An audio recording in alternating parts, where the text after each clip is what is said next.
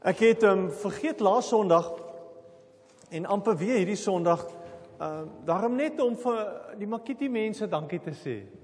Ehm um, ek weet Melanie hou nie van dankie sê nie, maar Jesus julle het gewerk. En die vir julle wat die naweek op uh, twee naweke terug by Makiti was al weer, dit was baie goed. Ehm um, ons het ongelooflik geniet. Ehm um, Cornelia sit hier, sy was betrokke by die reëlings en as ek dit begin doen, dan as ek in die moeilikheid.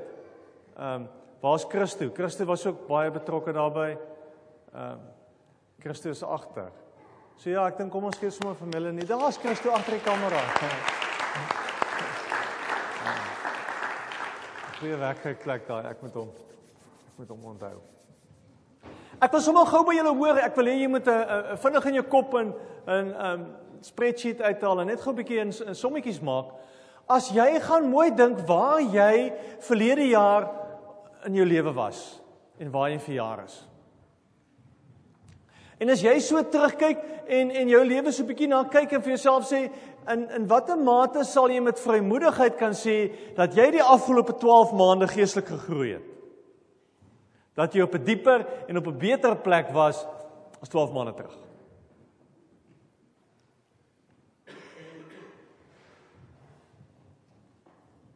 Wie van julle kan met vrymoedigheid sê met alle eerlikheid dat as jy nou na jou verhouding met die Here kyk, dan kan jy sê ek het 'n dieper pad wat ek met die Here stap nou as verlede jaar die tyd. Dis so 'n bietjie half ongemaklike vraag wat ons nie van hou om gevra te word nie, val in die kerk nie, want in die kerk is ons nie veronderstel om ongemaklik te laat voel word nie. Sy ons wil hier sit en hoor ons is oukei. Okay. Maar is ons oukei? Okay?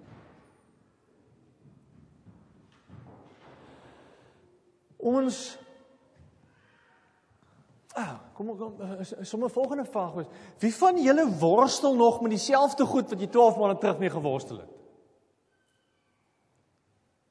Watter van die goed in jou lewe wat jy 12 jaar lank ag ag 12 maande terug gevoel het jy moet oor hierdie goed oorwinning kry, het jy oorwinning oor gekry? Afgelope 12 maande. En tog tog hoor ek want so maklik kan ons na al hierdie goed kyk en vir onsself sê, ja, jy is die moeilikheid. Dis die moeilikheid. En tog hoor ek by baie mense die geweldige behoefte om te sê ek soek meer. Ek wil groei. Ek wil 'n beter verhouding met die Here hê. En en ek dink ons leef die heeltyd tussen hierdie twee wêrelde. Waar ons eerlik na ons lewens kyk en in in ons eerlik ons lewens meet en sê is is goed nie hier nie wat hier moet wees. En aan die ander kant van Kasie maar diep binne ons daai behoefte om te sê ek soek die Here. Dink dis hoekom jy hier is. Anders sou jy nie vanoggend gekom het. Jy tuig daarvan. Kom ons lees 'n baie moeilike stuk in die Bybel hieroor. Hebreërs hoofstuk 5. Hebreërs hoofstuk 5, ons gaan lees daar vanaf vers 11. Nou in die kweekskool, toe ons op kweekskool was, was daar een les gewees wat hulle vir jou gesê het oor hierdie gedeelte spreek jy nie want dit is te moeilik. Ehm um, nou hierdie is een van een van daai nie ekspotsom. Ehm um, julle sal nou nou verstaan hoekom ek dit sê. Kom ons maak ons oë toe dat terwyl ons die Bybel oop voor ons het, kom ons um, bid saam. Hemelse Vader, hierdie woord lewe. Here, en hierdie woord wil ons lewens verander. En dis ons besig wees met hierdie woord, Here, wat ons vorm en wat sal aanhou om ons uit te daag. Want hierdie woord gee lewe. En Here, ons het ver oggend gekom op soek na hierdie lewe. Ons het ver oggend gekom, Here, om om by U te kom sit en vir U te sê, Here, ons soek meer van U. Ons soek 'n dieper verhouding met U. Dis wat in ons hart is, Here.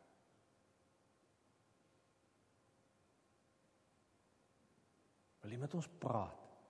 O Gees van God. Amen. Net gou 'n bietjie agtergrond. Ehm um, as jy so as jy terugkyk, dan sien jy so net vir hoofstuk 5 staan daar opskrif Jesus die groot hoëpriester. Die skrywer van Hebreërs is bietjie besig om met hierdie ouens te praat oor die rol van Jesus in hulle lewens. Hy sê hy sê byvoorbeeld daar ehm um, vers 14 terwyl ons dan nou 'n groot hoëpriester het wat reeds deur die hemel gegaan het, Jesus die seun van God, laat ons vashou aan die geloof wat ons bely. Wow! Jesus het het vir ons gesterf en en, en Jesus is ons verlosser en, en kom ons hou vas aan Jesus. Dis wat hy sê. En dan kom ons nou by vers 11.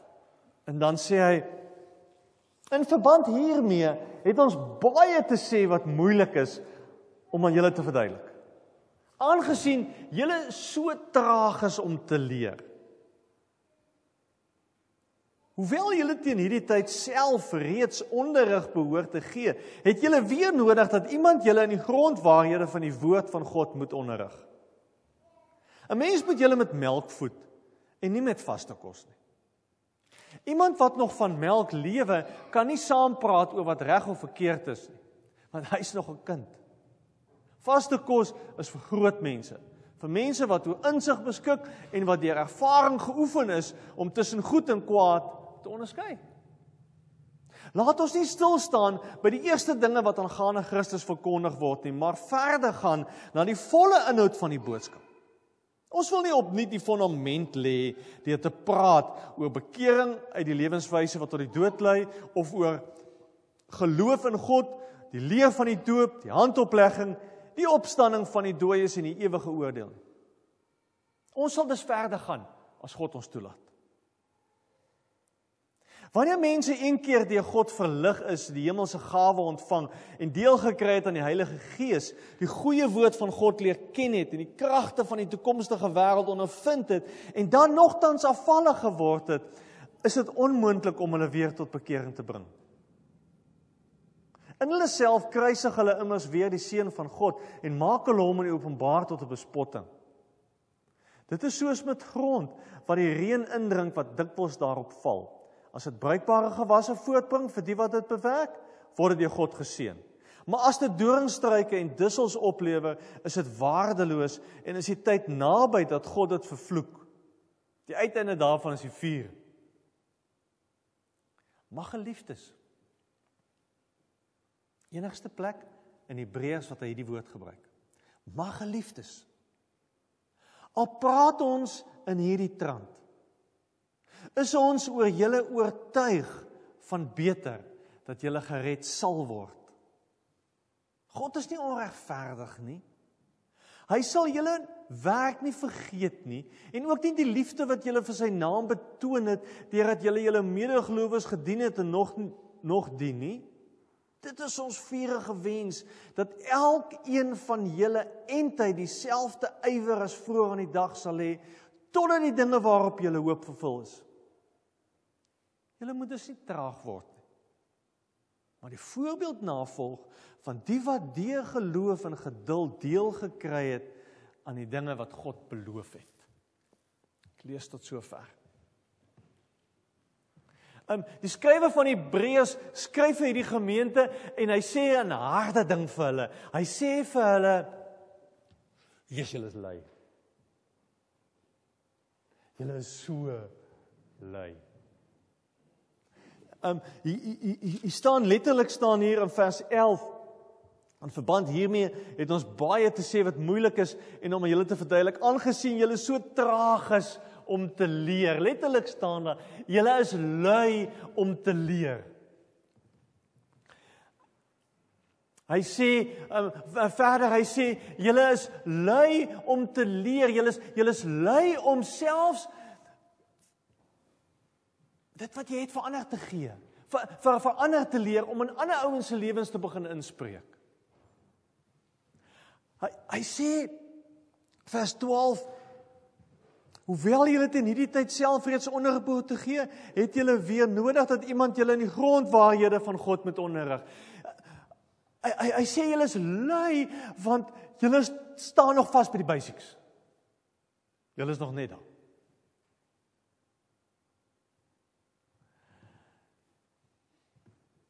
Hoekom sê hy dit? Hy sê dit as ek kyk na julle lewe en ek kyk na die keuses wat julle maak, dan kom ek agter dis vir julle baie moeilik om te besluit tussen goed en kwaad. Vers 13. Hy sê iemand wat nog van melk lewe kan nie saampraat oor wat reg of verkeerd is nie. Vers 14. Vaste kos is vir groot mense, vir mense wat oor insig beskik en wat deur ervaring geoefen is om tussen goed en kwaad te onderskei. Hy sê hierdie gemeente wou nie self op die punt kom en sê as ek kyk na hierdie twee keuses, dan kies ek hierdie keuse want dit is reg nie. Dominee moet nog sê. Of iemand anders moet nog sê. Kan nie self besluit. Hy sê, ehm um, julle ek ek ek, ek ek moet julle nog met melk voed. Ek moet nog met die basics met julle besig wees omdat jy nie op 'n punt kom en sê ek vat van vandag af eienaarskap vir my verhouding met die Here. Ek gaan nie moeilike besluite oor my lewe neem. Niemand anders nie. Ander mense kan nie daai keuses vir jou maak jy moet dit maak.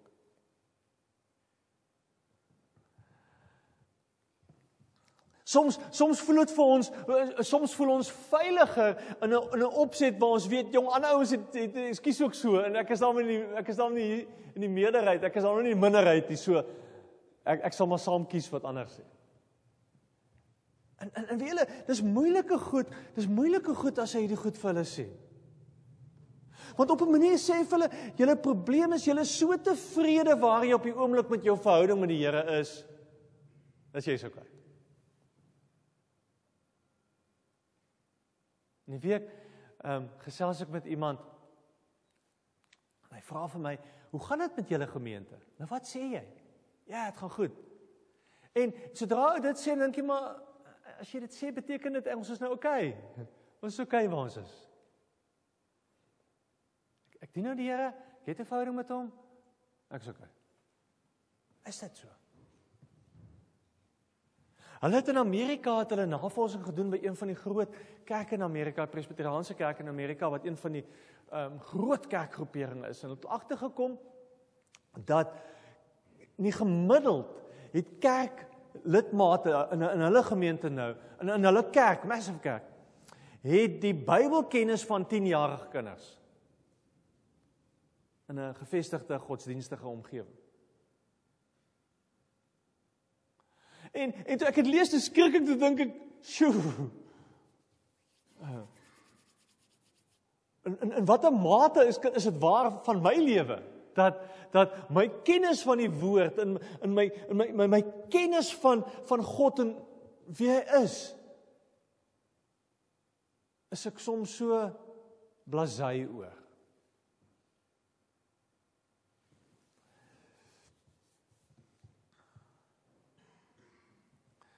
Ons moet aanhou uitgedaag word om te groei. Ons moet aanhou uitgedaag word om 'n dieper verhouding met die Here te hê.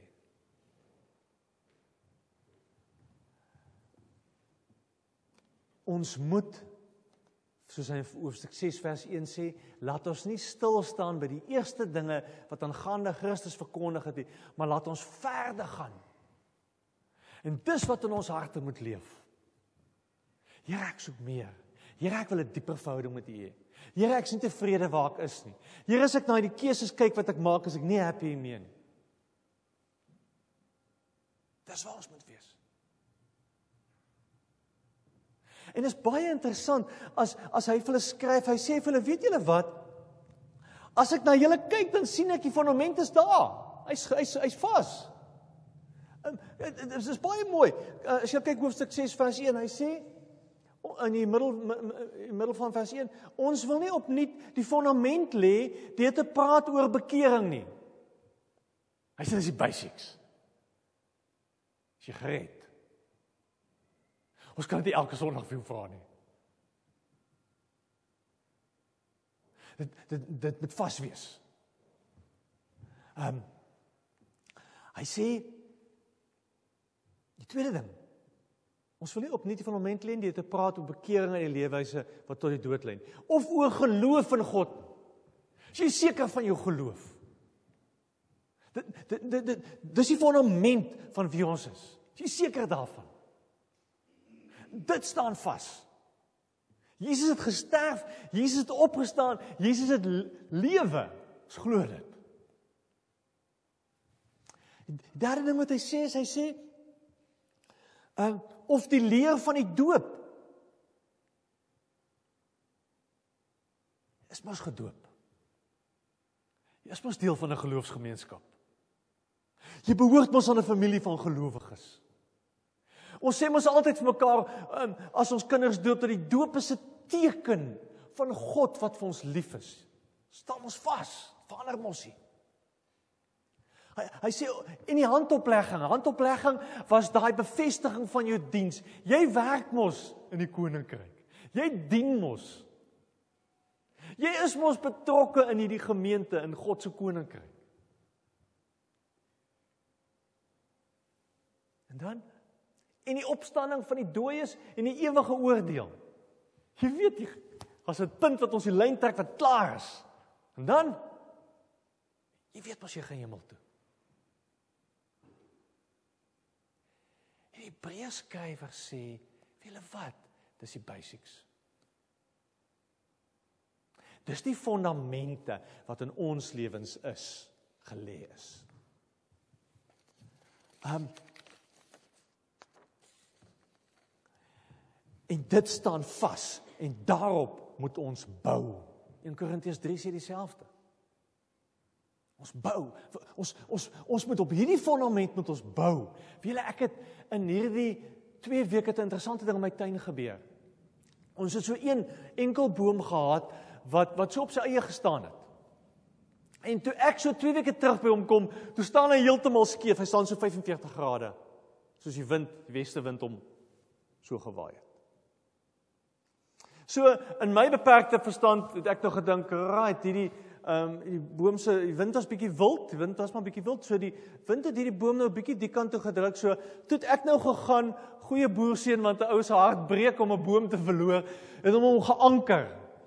Ehm um, vir 'n pen die kant ingeslaan, 'n pen die kant en hom styf getrek het en nou mee mooi reg opgooi. En toe laasweek te waar die wind van die ander kant af. En toe ek die dag by die huis kom, toe lê die boom plat. Ek kan nou help oortrek eintlik in my stupidheid daai. En en weet ek by hom kom en toe kom optel te sien ek maar laas keer al is sy penwortel afgebreek. So ek kan hom geanker het en met toue vasgemaak het so lank soos ek wou, soveel soos ek wou, hy het nie meer kans gehad nie. Want sy wortel was gebreek. Hierdie ou skryf en sê, julle wortel is vas. Sorg dat jou wortel reg is. Sorg dat jou fondament reg is.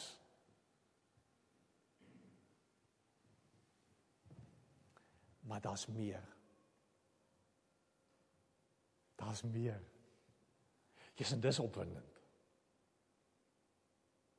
Dis opwindend om te dink van, Jesus, ek hoef nie elke keer te worstel van glo ek nou, glo ek nou, glo ek nou. Ek hoef nie. Dis soos iemand wat elke nou en dan na sy vrou toe hardloop en vir haar sê: "Jesus, wys my net gou jou ring. Wys my net gou jou ring, net sodat ek nou net weer kan weet ek is ons is getroud." Ons doen dit mos nie. Ons doen dit mos nie. Ons weet dit. Ons doen dit met die Here. Ons hardloop na hom toe terug en sê: "Jesus, Here, ehm um, ehm um, ek is ek is so onseker hieroor of ek nou u kind is ehm um, ek wys gou vir my weer die ring. Hier, ons ons doen dit gereeld op so 'n uh, doop ons se kind. Doop is 'n teken wat hy sê. Net om vir jou te sê, onthou jy, is vas staan vas. Hierdie fondament is vas. Is jou fondament reg? Jy seker vanaand.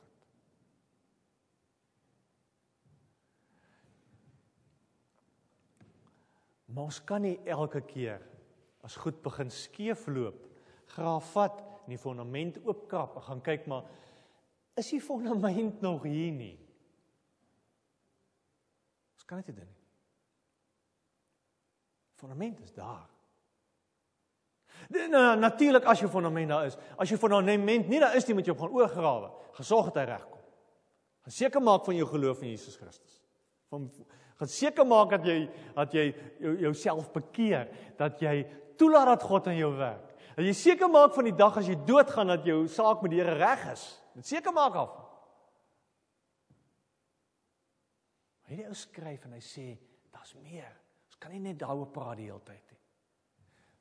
Wat wat is die meer? Wat is wat is daai ekstra goed wat hy oor hierdie ouens skryf wat daar in jou lewens moet wees? En nou kom ons by die moeilike goed, vers 4. Wanneer mens een keer deur God verlig is, die hemelse gawe ontvang het, deel gekry het in die Heilige Gees, die goeie woord van God leer ken het en die kragte van die toekomstige wêreld ondervind het en dan nogtans afvallig geword het, is dit onmoontlik om iemand weer tot bekering te bring. Jo, Ek dink ons almal was al op daai punt in ons lewens. Wat ons geworstel het met God. Ons kans verby, het ons ons kans gehad. Wat wat wat hierdie ou skryf en hy sê in vers 11 en 12 sê dit ook so mooi. Hy sê dis ons vurige wens dat elkeen van julle end uit dieselfde ywer as vroeër aan die dag sal hê totdat die dinge waarop jy hoop vervul is die die een ding wat ons vir mekaar moet sê wat ons waar, waarmee ons bou op hierdie fondament is 'n standvastigheid. Is daai sekerheid van hierdie fondament in my lewe wat staan. Is daai sekerheid wat maak dat jy nie gaan opgee op geloof nie wat jy nie gaan opgee op die Here nie. Al al is jy in 'n punt in jou lewe waar jy voel maar jy dinge werk nie uit nie. Ek gaan nie opgee nie. En dan, weet jy, hy gebruik dit so mooi. Onthou jy, ek wil hê ont, onthou jy die dag toe jy vir die Here gekies het? Onthou jy daai dag? Party van ons was dramaties, vir ander was dit 'n oortuiging wat oor tyd gegroei het. Vir party van ons was dit 'n keuse wat jy eendag gemaak het. Vir ander is dit iets wat jy al 'n paar keer in jou lewe besluit het. Luister hoe beskryf hy dit. Hy sê wanneer mense een keer deur God verlig is. Onthou jy maar was 'n tyd in jou lewe wat jy voel dit is nag. Jy sien klou nie in en dit God in jou lewe ingekom en skielik skielik het God anders gelyk. Skielik was daar nuwe opsies. Hy sê en die hemelse gawe ontvang het. Um een van die vertalings sê in die hemelse gawe geproot. Jy kon jy kon weet, wow, hier's iets nuut in my lewe. Hy sê en deel gekry het aan die Heilige Gees. Daai daai tye in jou lewe toe jy agterkom met, wow, God is besig om hier binne in my te werk. Hier's iets besig om te gebeur en die kragte van die toekomstige wêreld ondervind het. En wat jy in jou lewe ontdek het, maar wow, kyk wat doen God. Onthou jy dit? It's amazing. Daai tye. Ons vergeet dit. En ons besef nie hoe kosbaar dit is nie. En ons besef nie dat ons nog steeds binne in hierdie kragveld kan wees van God wat kragtig werk. Dis nie omdat ek begin wonder en twyfel en nie weet nie in dat God ophou werk. Die kragveld is tot ons beskikking. Dis daar. Die die aanklag teen hierdie gemeente is, hierdie fondament is gelê. En hulle het nie gebou nie. Hulle het dit opgebou nie. Ek het julle al vertel van die allotment wat ons het. Nou 'n allotment werk baie dieselfde. Jy werk hard om die grond mooi omgewerk te kry. Wie het al 'n allotment gehad? As julle ek praat nou oor iets wat julle niks van weet nie. Jy werk baie hard om jou beddings om te spit. En dan breek die winter aan. En dan is dit nou nie lekker om in die koue en die nattigheid uit te gaan nie. En as jy nou in die lente, as jy nou 'n bietjie laat geslaap het by die lente by jou allotment aankom, dan kom jy agter maar hier het nou 'n klomp ander goed intussen tyd ook gegroei. En hier's 'n klomp onkruid hier wat jy nie kan sommer net van ontslaa raak. En hier klomp gras op plekke gegroei waar die gras nie moet groei nie. En nou moet jy nou maar weer van voor af begin om hierdie goed om te werk. En elke jaar maak jy die voorneme.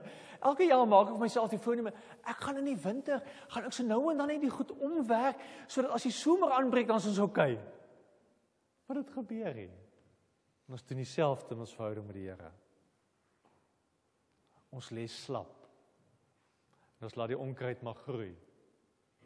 En dan eendag kom jy en as jy in die moeilikheid en dan kyk kom jy by jou bedding en dan sien jy die onkruid.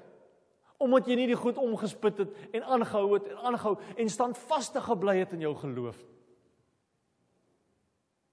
En en dis die uitdaging. Die uitdaging is dat ons moet aanhou werk en aanhou werk en God moet toelaat om aanhou in ons te werk. As jy as jy blaai, jy het jou Bybel so blaai na Johannes. Blaai na Johannes 10 toe. In Johannes 10 sê die Here 'n verskriklike belangrike ding. Johannes 10 vers 28.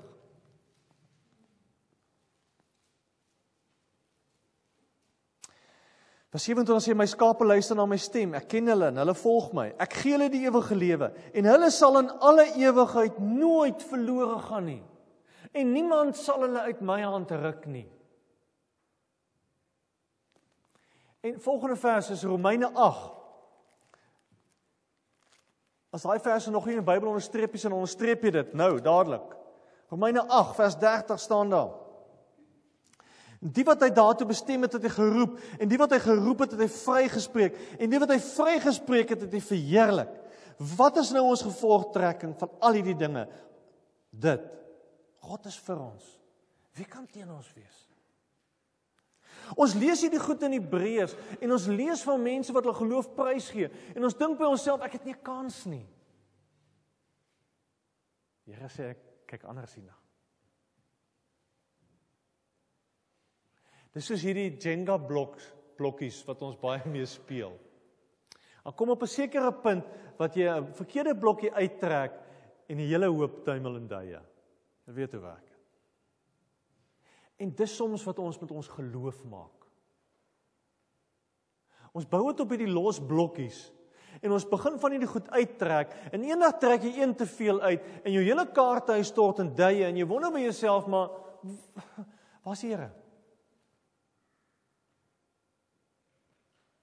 Ons fondament staan vas, sê hy. Jy het tot bekering gekom. Jy glo mos in God. Jy is mos gedoop. Jy werk al vir die Here. Jy is mos seker daarvan dat die dag as jy as jy as jy doodgaan dan is dit nie die einde nie. Jy jy glo dit mos. Right. Kom ons gaan verder. Dis wat hy sê. Hy en die eerste ding wat hy sê is wees standvastig. Hou aan en hou aan. Ek is die week by Cornelia se selgroep gewees. Weet julle in hulle hulle doen 'n boekie van iemand en op 'n kol toe sê die ou 'n verskriklike ding wat hierdie hele week by my bly. Hy sê daar's 'n verskil in ons geloof tussen traai en trein. En ons misgis dit goed. Ons dink baie keer verhouding met die Here gaan, jy's ek moet hard probeer en ek moet aanhou probeer. Hy sê nee, jy moet train. Jy moet jouself oefen. Want jy gaan nie resies hardloop. Maar as jy geoefen het en geoefen het en geoefen het en vroeg opgestaan het en jou skoene aangetrek het en gaan draf het en aangehou het om dit te doen, dan gaan jy by resies kom en is piece of cake. En dis wat hy sê. Hy sê jy moet aanhou bou op hierdie fondament. Tweede ding wat hy sê. Hy sê vers 7 um, Hebreërs, sorry, ek is nou weggevloem. Hebreërs 6 vers 7. Hy sê Dit is soos met grond wat die reën indrink want dikwels daarop val. As dit bruikbare gewasse voortbring vir die wat dit bewerk word deur God geseën. Maar as dit doringstruike en dussels oplewer, is dit waardeloos en is die tyd naby dat God dit vervloek. Die uiteinde daarvan is die vuur. God soek vrug in ons lewens. Hy werk in ons, hy gee vir ons die reën val, die bemesting val en dan kom hy by ons en soek hy vrug. Waaraan meet ons baie keer geloofsgroei? Ons meet dit aan dissiplines. Here sê nee, ek soek vrug in jou lewe. Die dissiplines is net die oefening. Dis nie die maatstaf van jou geloof nie. Dis die tools wat jy het om jou bedding om te spit, om die onkruid uit te trek, om water in jou lewe op jou plant te gooi. Maar God soek vrug in ons lewens. So dis hoekom ek aan die begin van die diens gevra het, watter vrug is daar in jou lewe? As jy na jou lewe kyk en jy sê ek ek ek het 'n verhouding met die Here en ek's lief vir die Here, ek glo ek's gedoop, ek ek's gered, ek weet ek gaan eendag hemel toe, watse vrug is daar in jou lewe? En dan moet ons weer gaan kyk na wat gesê Galasiërs 5 vers 22: liefde, vreugde, vrede, geduld, goedhartigheid, getrouheid, selfbeheersing. Is dit in my lewe? Is dit die vrug wat ek pluk? Is dit die vrug wat God by my kom haal?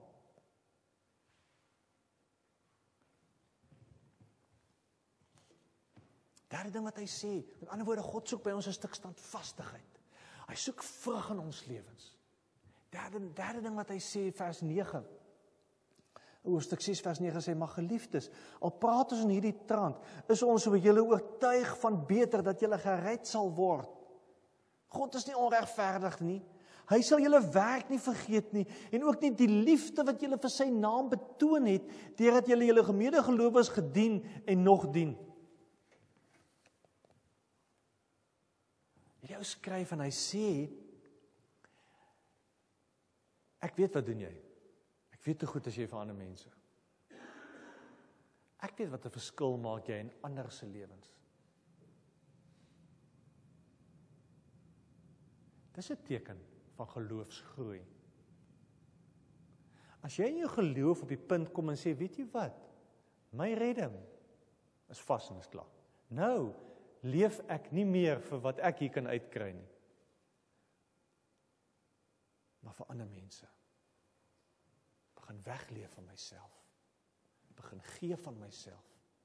Begin dien. Begin prysgawes maak. Begin nood raak sien in mense se lewens. En 'n verskil maak. Die mate waarin jy jouself investeer in ander is ongelukkig een van die mates waarin jy groei. En ek is baie bekommerd in die sin dat ek dink ons het vir onsself 'n baie selfsugtige godsdiensgeloof geskep waar dit gaan oor ek wat moet verstaan en ek wat beter moet weet en ek wat oukei okay moet wees. Daarom skryf hierdie ou, as jy gaan dink dis waar dit lê, as jy in die moeilikheid, dan gaan jy baie maklik op jou punt in jou lewe kom en dink maar, "O, oh, nee, ek weet nie of ek nie gaan glo nie want kyk, al dinge loop nou verkeerd in my lewe." Wat van al hierdie goed wat nou nie reg is nie so. Kom ek gee my liewesprys op God. Dis wat ons doen.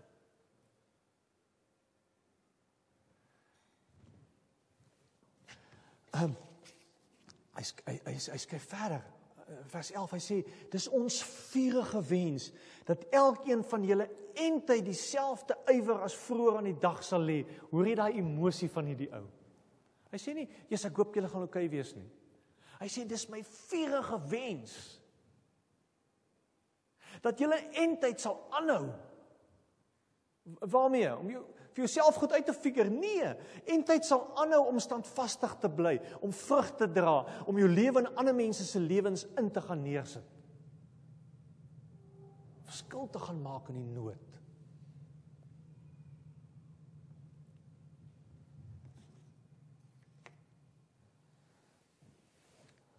Vers 12. Hy sê julle moet dus nie traag word nie. Maar die voorbeeld navolg van die wat deur geloof en geduld deel gekry het aan die dinge wat God beloof het. En altyd onthou is dat ons hele lewens vind plaas word ons leef ons binne in hierdie belofte wêreld van God. Wat wat se beloftes? Beloftes dat niks moeilike goed op ons pad gaan kom nie dat alles altyd reg gaan uitwerk nee beloftes dat God getrou is en dat ons gaan bly werk. Dat my geloof op die einde van die dag nie staan en val by my effort en my probeerslag nie. Maar my geloof staan en val op die fondament van Jesus Christus in my lewe. En dis vas. Daai belofte staan. Maar ek moet bou. En ek moet aanhou bou.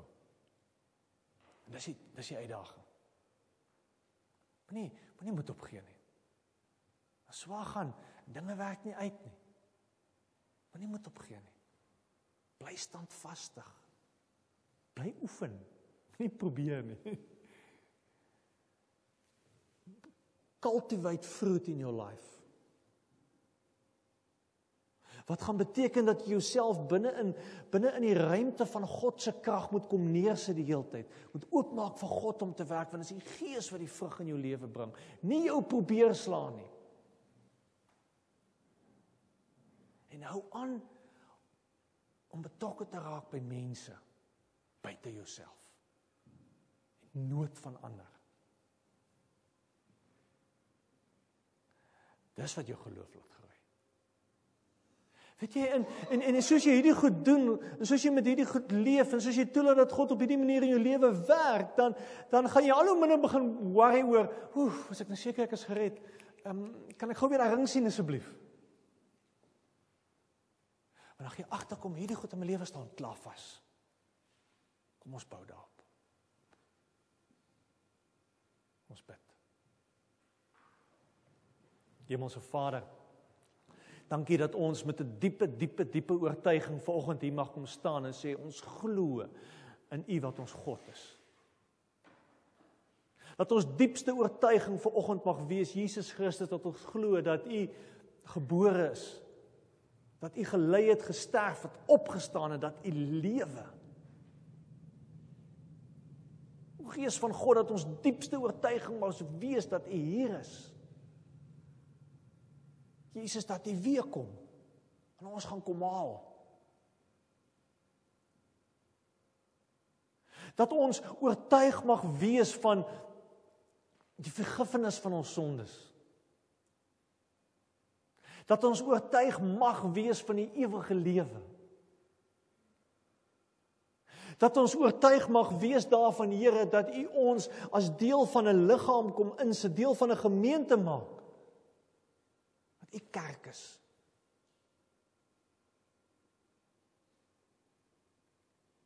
Here, en ons weet ons vergeet hierdie goed. En Here, ons ons weet ons maak soms dat ons sonde en wat ons goed wat ons verkeerd doen en moeilike goed op ons pad en goed ons nie verstaan in ons lewens nie dat ons dit begin bevraagteken.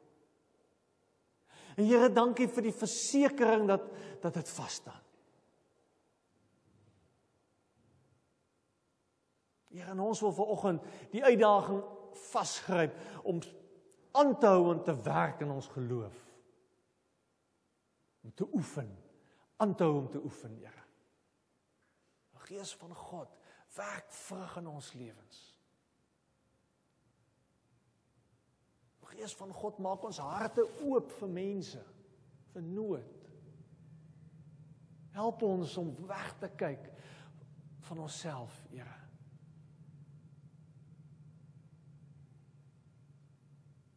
Dankie dat ons as u kinders hier mag wees. Weet ons te God wat vir ons baie lief is. Ons sal aanhou werk. Wie se hande ons veilig is.